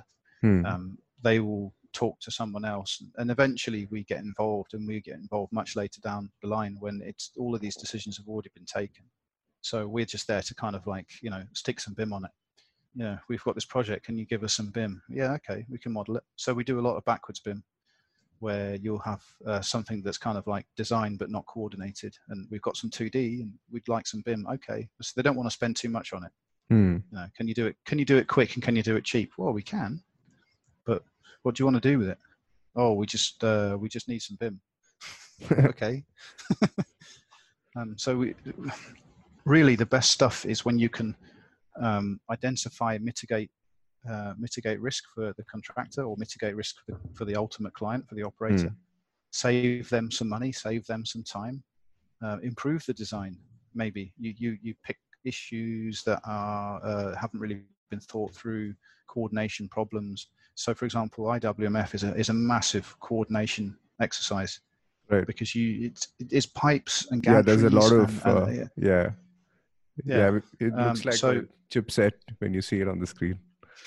yeah. So much happening. so to, to and you've got all these specific functions. All this equipment has a specific function hmm. and, and and and a specific efficiency and they're all designed to specific you know uh, the amount of the amount of energy that goes in or the amount of heat that's released and and all these things and it affects other things. Yeah. Um, and it's not as simple as just a you know a building with with a bit of HVAC and, and all you've got to do is worry about what temperature is uh, you know most of the year or hmm. something. All of that that seems very simple in comparison. This is this is um, they've got chemical dosing. They've got um, hundreds of trucks that have to drive around. It's all it's all all of the waste is delivered by by a ship.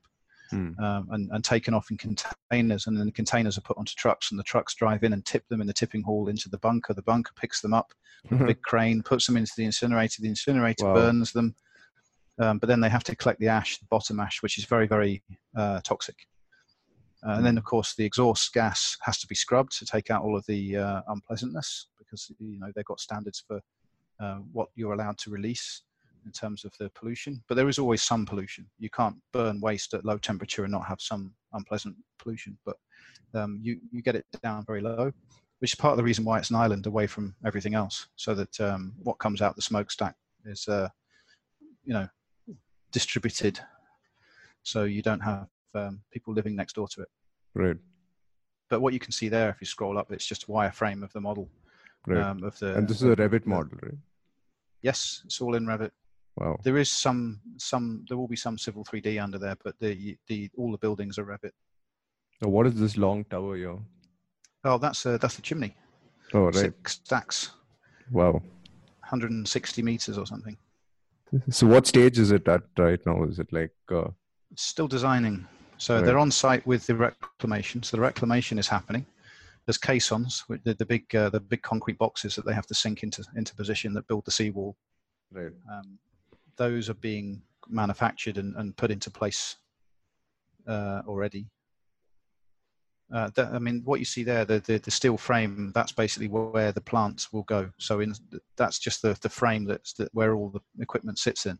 Hmm. And there's six six lines, six incinerators, and they're going to drive this in with a huge machine, which basically will just deliver it. You know, these sort of multi-wheeled uh, platforms. Right. They're going to dr- drive it in off a barge and, and put it into position, and then build the building around it. Essentially, they'll zip it up afterwards. Awesome. It'll be semi. It'll be semi-built, but they'll they'll basically build the cladding after they put the the equipment in. It's quite impressive and it has to have a the public there as well. It has a public viewing gallery and all these other things. So mm. it's meant to be an educational experience. So they're meant to get school trips to go and see the incinerator working. And nice. It's got a turbine hall with three turbines that will generate. Uh, I think it was something like up to 100 gigawatts. No, so, megawatts. Sorry, 100 megawatts. But it's, it's so it's waste of energy. It produces energy as well. Uh, how how does this uh, I mean, uh, how does this project uh, start? Like, what is the starting process for a typical project for you guys? Whether it's the tendering or uh, yeah, how- currently, currently we tend to be asked by a lot of our BIM is is, is for contractors. So it's we're we're there to help things smoothly operate on site, to uh, to identify issues, to to build the models and put them together to say this doesn't fit, this is a clash, you can't build it like that hmm. to, to work out to do the 4D simulation, things like that. So that's the sort of stuff that we do. No, you may have to create a BIM execution plan to get the projects, right? Yeah, sure. We do that. That's that's uh, a large part of what we have to do. Right. So we do do technical, uh, you know, workflows and and all of the stuff that goes into BIM execution plans about um, how it's all meant to fit together. We we build templates and families, and hmm. we can manage all that. And we we have we've seen a uh, there's a there's a move much more because of Autodesk is driving it. Is there's a move much more towards uh, Forge and BIM 360. Yeah. So lots more of our projects are in the cloud now. Yeah. Which which actually works in our favor. It's easier for us to work in the cloud because we can easily work with our guys in India that way. It mm. was hmm. much harder previously when you had to use Revit Server because uh, you'd basically have this kind of like uh, they have to like work on something and then they have to sync and save and upload changes and stuff and and it, working in the cloud that way with, and it's all based on uh, Amazon, uh, Amazon AWS, yeah. So, yeah, so it's it's got the capacity, it's scalable, it, it's reliable, it's pretty good. So essentially, it's, it's your CDs would be in AWS, right? Uh, yeah, we would use well, yes, BIM 360 is is the sort of the de facto platform, and then if if you're sitting on Forge, you then get certain automation uh, should mm. come with that the ability anyway. The, uh, it, it isn't always really used, but there's certain things you can get. So I'm always looking to try to get KPIs out of projects where you can uh, quite easily extract stuff, put it into Power BI, get some nice dashboards. Hmm. So uh, I'm fortunate actually because the two my two uh, colleagues, my directors that I work with, uh, they they they had, they were running the company before me. I joined, mm-hmm. you know, because mm-hmm. they basically I I never finished the story, but I was asked to join, and yeah. and, uh, and I and I said uh, not for just for a project, and then talked to my wife about it, and she said, what what would it take for you to join? And I said, oh, you know, a part of the company or something like that. And she said, well, what's the worst that could happen? Why don't you go and ask? So I went back saying, can I be a director? And they they thought about it and said, oh, okay then. oh, nice. So so that, that's how. But as I said, I did tell you it was kind of through the back door, and uh, I'm yeah. fortunate because they're they're it, it's not all on my own shoulders. They're good. They are pretty good at what they do. So uh, for me, it's just I, nothing really changed. I'm still ma- managing the same project. Hmm. I'll just look at some tenders. You know, I get to see some emails, maybe interview some people, but you know, to be honest with you, it's uh, it's it's not been too bad. And then they're not architects, right? Your uh, co-directors? Um, one has an architectural background in, right. in the US. Hmm. Uh, he's he's not he's not a fully qualified architect, but he's a, I think an associate they call it. It's hmm. you know, it's like the US style. It's a bit different.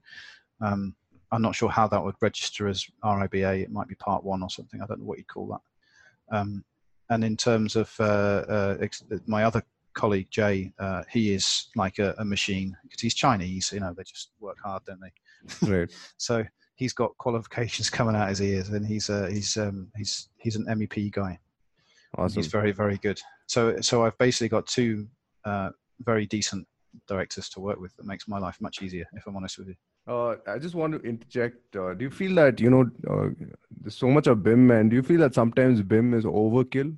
Uh, I mean, because some countries do not have BIM at all, right? But they still manage to get things done, and uh, it works in, to a certain extent. Well, yeah, uh, by and large, like, the problem is your questions. They're annoying because they're kind of like yes and no. Yeah. So, yeah, uh, what, what you say is true. You can you can do everything perfectly well without using BIM, uh, no problem. Hmm. Um, the it, where you start to have problems is it really BIM should just be business as usual. It should not be seen as an extra. It should just mm-hmm. be this is the default way of working. And the reason I say that is because until you have until you're using BIM, until you have the model, you don't have the data in this kind of like, if you see it as just a database exercise, you can either work with a database that has people's phone numbers in, or you mm. can hmm. have a database that has people's phone numbers plus the businesses they work from, plus, uh, you know, plus the last business they work for maybe. And, you know, in terms of, uh, if it was just a sort of like sales thing, you, you're looking at like something which gives you a, a very skeleton piece of information versus like a, a, real nice deep deep dive into what yeah. this, these people did and where they came from in terms of a database. And if you see that instead of people, instead of a, a sales thing, if you see that as okay, now turn it into uh, a construction project and all of the things that you need to know. There's people too, but everything about every single element in that project, in terms of where it is in X Y Z space, mm. but also what it's made of and how it's expected to perform it will tell you all of these things because it will give you material properties. It will tell you all this stuff, or at least it can do. So you can have this database that has a lot of depth to it, a lot of trees of information. You click on something, it can tell you a lot of stuff about that. And if you have that, you can then do a lot more with it. So I mentioned a long time back about um, STL files and, and, Yeah. and 3D models. You can do 3D printing, a physical 3D print. But Hmm. if you have 2D, you would have to build a model to do the 3D print. Yeah. So it isn't it isn't easy anymore. It's not fun. Whereas on IWMF, because we had models, the, the design doesn't have to be finished. But that's the whole point. The design doesn't need to be finished because it's Mm. just a 3D print. So you can say, hey, what do you think to this? And and because it's tactile, because it's physical, people really love it and they join in. They they join the dots between that.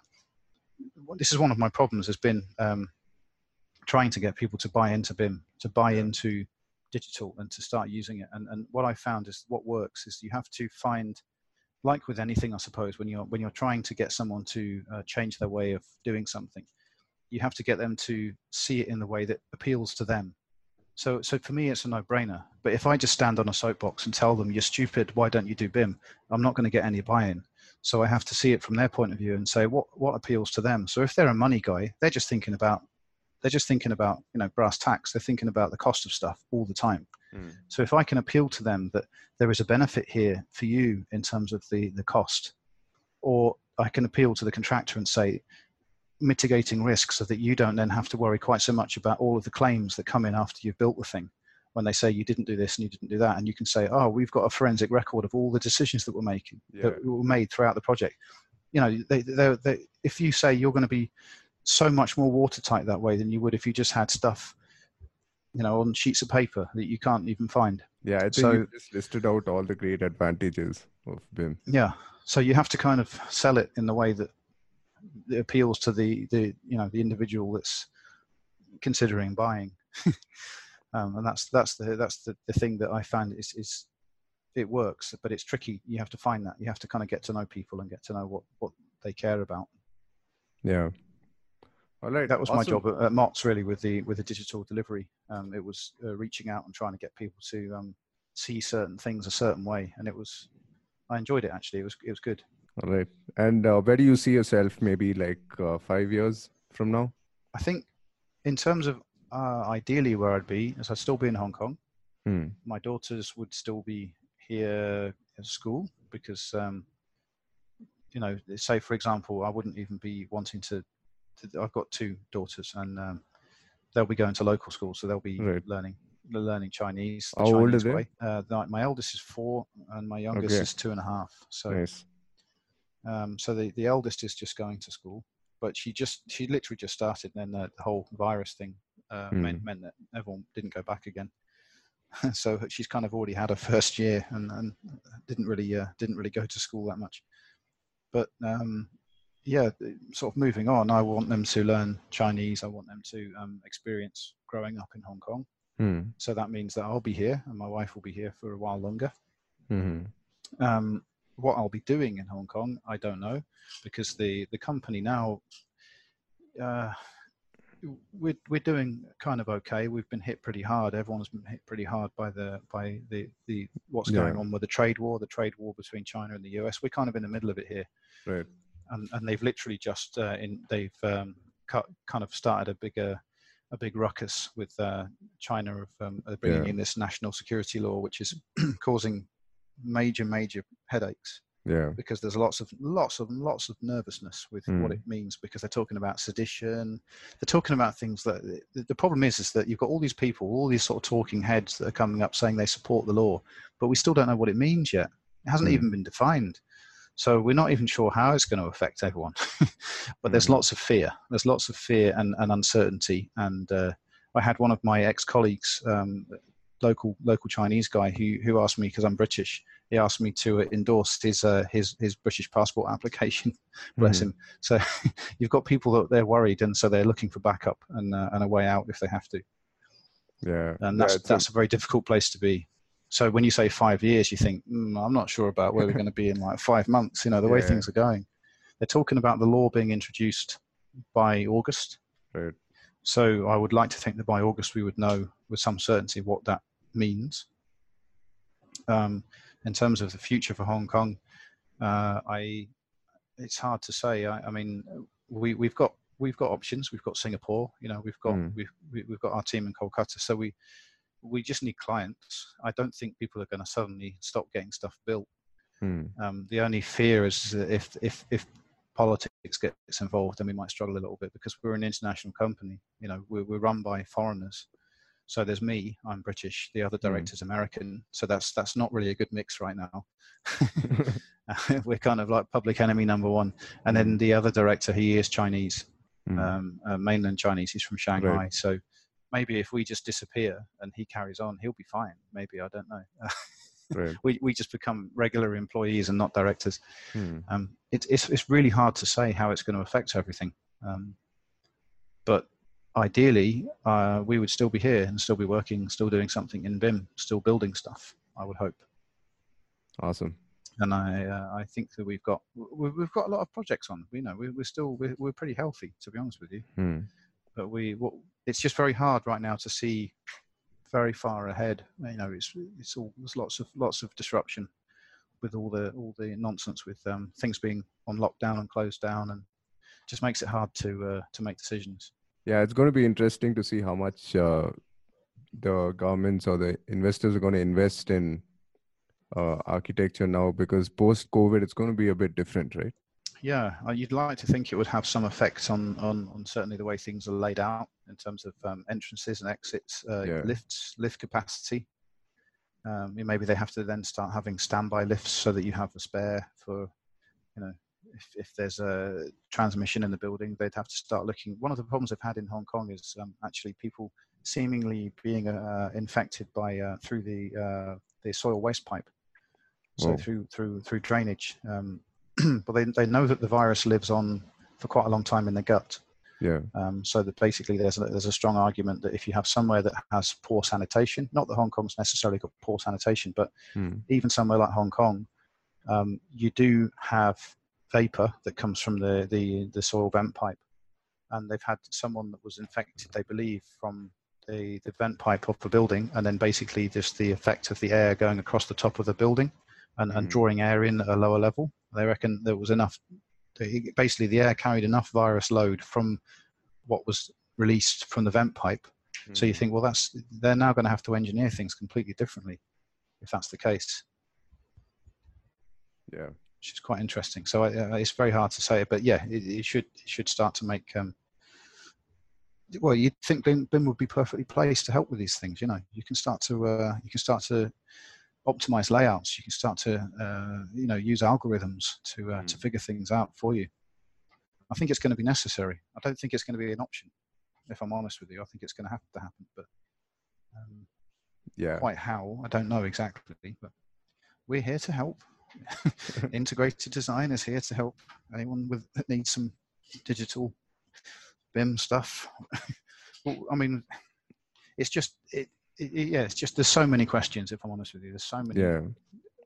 Where you just go, I don't know. I yeah, don't go on and on, right? Yeah, it's it's the, every single item. You know, every all these points are in themselves like a it's like a podcast on its own just to discuss yeah. that. Yeah. Uh, last question to you would be like, I just want to be uh, since you've stayed in Hong Kong for so long. I'm just curious to know how much. Uh, I mean, if uh, the housing problem in Hong Kong can be solved as per your uh, your take? Well, the funny thing is, so the housing authority in Hong Kong uh, build public housing, and mm. it's all you know, multi-story tower blocks. They have a kind of template way of working. They've been using BIM mm. on all their projects since say 2014. They, right. they are trying to do it in quite a, an intelligent way. They they use they don't call it DFMA. It's MIC here, so it's modular integrated construction. But they it's very similar to DFMA mm. in the hmm. sense that the the facades of the of the buildings are manufactured the other side of the border in mainland China. Right. And you see them truck them in. They truck them in as prefabricated units and they wow. crane them up into site. But they still do a lot of in situ. Hmm. You know, even the, the, the, the, concrete frame, the podium, all of that, they, they, they tend to work still with, with shear walls and, and, uh, and transfer slabs. And there are all these enormous amounts of concrete with rebar in uh, that's just how they work. That's what they like, mm. and they understand it. Um, really, to me, it should be almost like a, a kit that just turns up. Uh, you know, there should be very little uh, in situ. There should be more automation. Mm-hmm. Um, there should be more intelligent use of, of tagging and, and you know kind of RFID tags and mm-hmm. and, and um, QR codes for equipment and things, so you can scan things. Uh, they do do things. Uh, so, like certain government departments, um, they they they've done some uh, really quite interesting stuff with RFID tagging and and, mm-hmm. and stuff. But it's just not universal. That's the thing, and it, it you'd think that Hong Kong would be perfect for all this because you have these very small, tight sites where you it should be perfect for just in time, hmm. where stuff just arrives and is craned into position. They've done stuff in London that they had literally trucks queuing up the road, and then right. they would take off a unit and crane it up, and then next, next, next, and they'd be doing like one every every you know averages out on one every four or five minutes or something. Yes. And they're putting this into place, and you think, why can't they do that more in Hong Kong? I know that there's issues with they're very conservative in terms of sort of safety factors and um, wind loads and things like that because of mm. the typhoons and stuff like that. But I still believe that this is completely, you know, possible to do, totally possible. And I think they're just not trying hard enough. People are uh, they're too conservative. Yeah, it's like how mainland China built an hospital in less than ten days, right? Yeah, it can be done. I mean, yeah, you might have a few issues with leaks and what have you, but you can do it it can be done and and, it, and and because there's problems it shouldn't what happens is there's problems and they just go oh i don't want to do that. It doesn't work. Well why would it work perfectly first time?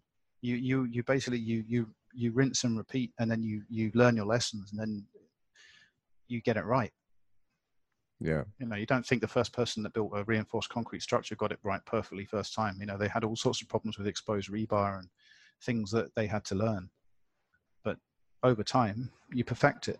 So they just need to perfect the the the method of, uh, of off-site manufacture, bringing things into place. There are examples. There's projects we're working on where they're doing a lot of off-site manufacture and bringing yeah. things in, and, and the IWMF is one of them. You know, they're, they're, they're prefabricating all of the, the process units and, and bringing them in. They're tr- they're bringing the caissons, for example, they're manufactured in, in mainland China. They're brought yeah. into site and they're sunk into place. So there is there is uh, quite a lot of, uh, of, of sort of pre-manufacture that happens. But then I think from my point of view, I, I you know I was I was you know, designing or, or, engineering or, or, selling trusses, whatever mm. it was that you call my role, and I was doing that years ago, and I know how easy it is. I was doing it, and and and it is so easy to push the button and it goes to manufacture. We could be doing that with so much more. We really could. We could be yeah. doing it next week. The, the, software is not the problem. The hardware is not the problem. Uh, the problem is people. Hmm. They just awesome. don't want to do it. Yeah, and I feel in the future there would be a total automation with uh, uh, drones and stuff, right? Robotics, and that would be interesting yeah. to see.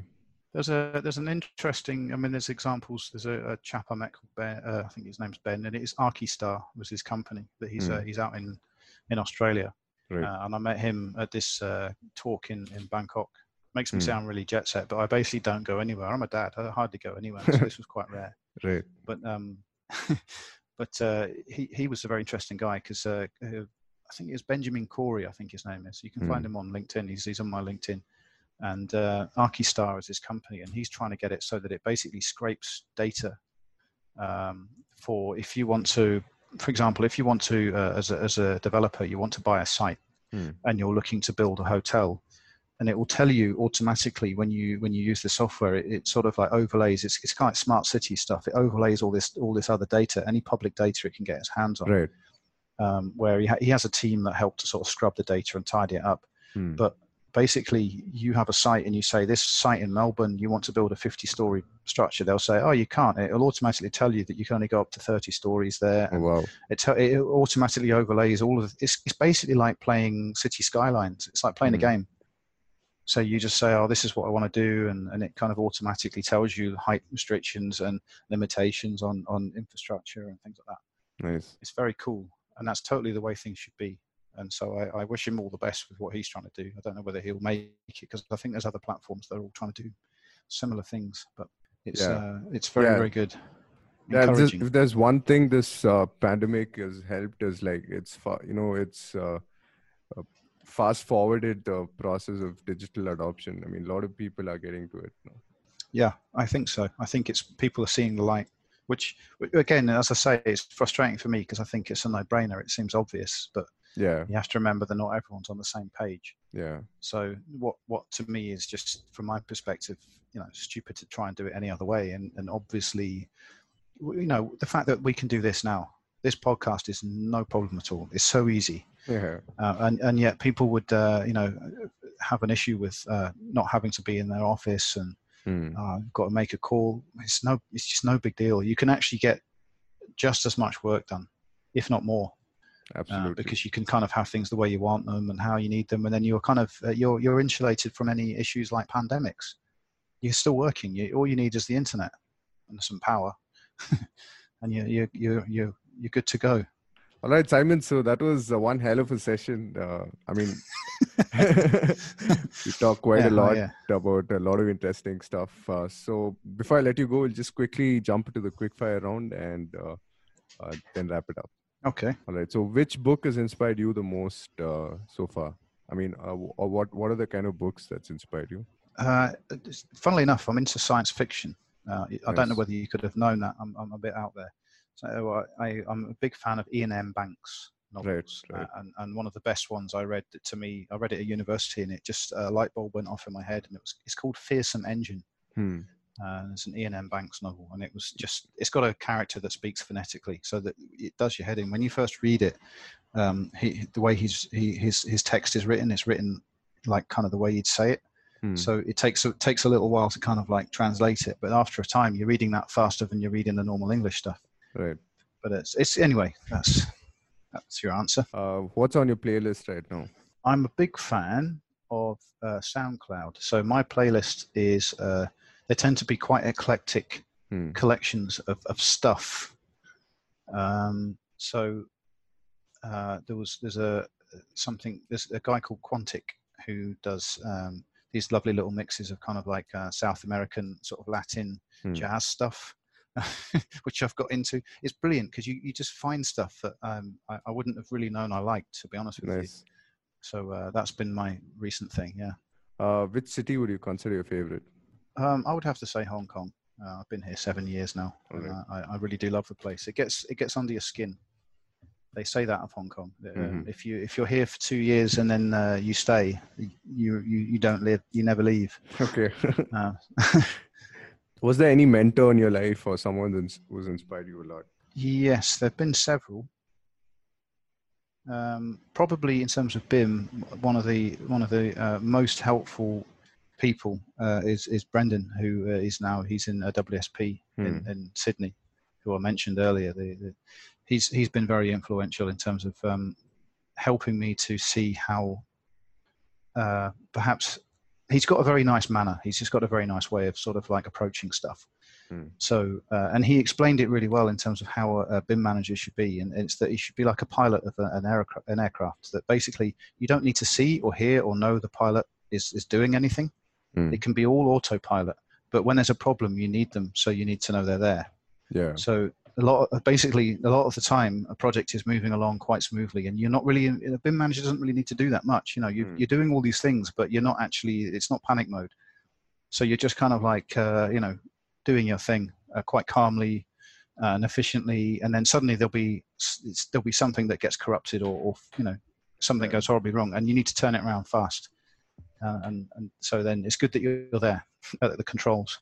And uh, what does the daily routine in your life look like? Maybe uh, just before the COVID, because I'm sure you're sitting at home now, right? Oh no, I've been going into basically. If you have to remember that Hong Kong is was kind of ahead of the curve because we're connected obviously to the rest of mainland China, and Right. we had people coming here from Wuhan very early on. So we Mm. had uh, an outbreak very very soon after uh, it first uh, emerged. Right. Right. So Chinese New Year was at the end of January, and we've basically been dealing with this since then mm-hmm. uh, and we're now in June. Um, so to begin with, I spent time working at home, yeah, sure, but um, I've basically been needed on site, and the site operations haven't stopped, Hmm. and my site office has still been running.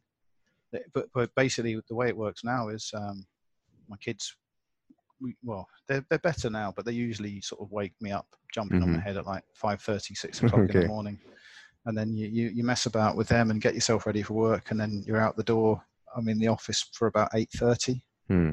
um, eight fifteen, something like that, maybe. so then uh, on site at the moment, you have to wear a face mask all the time. You're always washing your hands. Um, you know, they're pretty strict on all that sort of thing. They're very worried mm-hmm. about anyone catching anything. Right. Um, and then depending on what goes on during the day, if I go with my wife, you see, so my wife and I drive together, drive part way from my village, uh, park up. She mm-hmm. goes to her office, I go to mine. We keep in touch by she lets me know when she's leaving. We mm-hmm. try to coordinate so we get back together and then drive home together. Uh, so we get back home for say half past seven maybe. Right. Um, and then put the kids to bed. And then if I've got any work to do, I carry on, or I uh, or we get to sit and watch Netflix. Okay, awesome. That's about it. And I, I usually play some games. Flying planes at the moment has been my thing. I've been. I oh, don't nice. know why. Yeah, I don't know why. It's just a thing. I just just get into certain things. So I've been I've been flying World War II planes. oh wow, nice. So you're flying your kids' toys and all that oh no this is this is the thing. This is what's embarrassing. This is like grown up toys. This is like a you know i've got i actually bought a joystick for the computer so okay. and my kids are trying to play with it and it's like actually no that's uh, that's not for you. Yeah. I'll teach them one day. I'll, I'll let them play these games when they're a bit older but they're a bit young. All right.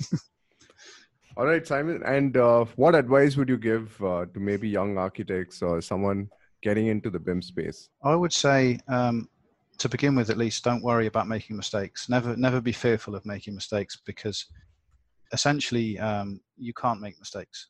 Uh, when you're at the beginning of your career, when you're young, you you, sh- you shouldn't be able to do anything which is uh, serious enough to really mess anything up. Mm. So it, that is the time when you have to uh, learn. So don't worry about getting anything wrong, uh, and just keep learning and be prepared to be flexible, turn your hand to anything. Uh, if you see an opportunity, take it. Don't worry about it. Because the thing is, the, the, thing about BIM is no one really knows that much, in all honesty. You know, I, I, get put forward as some sort of expert, but I don't really know that much. I, I, I bounced my way through my career to where I am right now, but I didn't really have a plan. I never started off at university going, I want to be a BIM manager. I never yeah. considered it ever in my entire life. I just kind of ended up where I am. And, and, and this is what I'm doing. But I, I, I, am quite far from being an architectural technologist. I, I never really, um, I never really talked about that much actually. Mm. If I were to give anyone advice in terms of uh, the, the, kind of the direction to go in terms of um, qualifications or, or, letters after your name, I would definitely say look at CIAT ciat.org.uk, uh, and consider it's, it's quite big in India actually. They're growing. Mm. Um, so it's not just for the UK citizens, for no, anyone. No, no, no, no, It's international. It's international, yeah, but it's just that it's mainly UK because it's all that's where it all began, and it, right. it's aligned with RIBA and stuff. But there's a, I mean, there's a. I'm I'm the chairman of uh, the Hong Kong Centre. There's a mm. the CIAT Hong Kong Centre, and I'm the chairman. Mm-hmm. It doesn't mean a whole heap because there's not very many people here that are members, but mm you know that, that's not the point. Uh, we're always here to to reach out and help and, and, and talk to people. So recently there've been a couple of people who have gone to go on to do their chartership.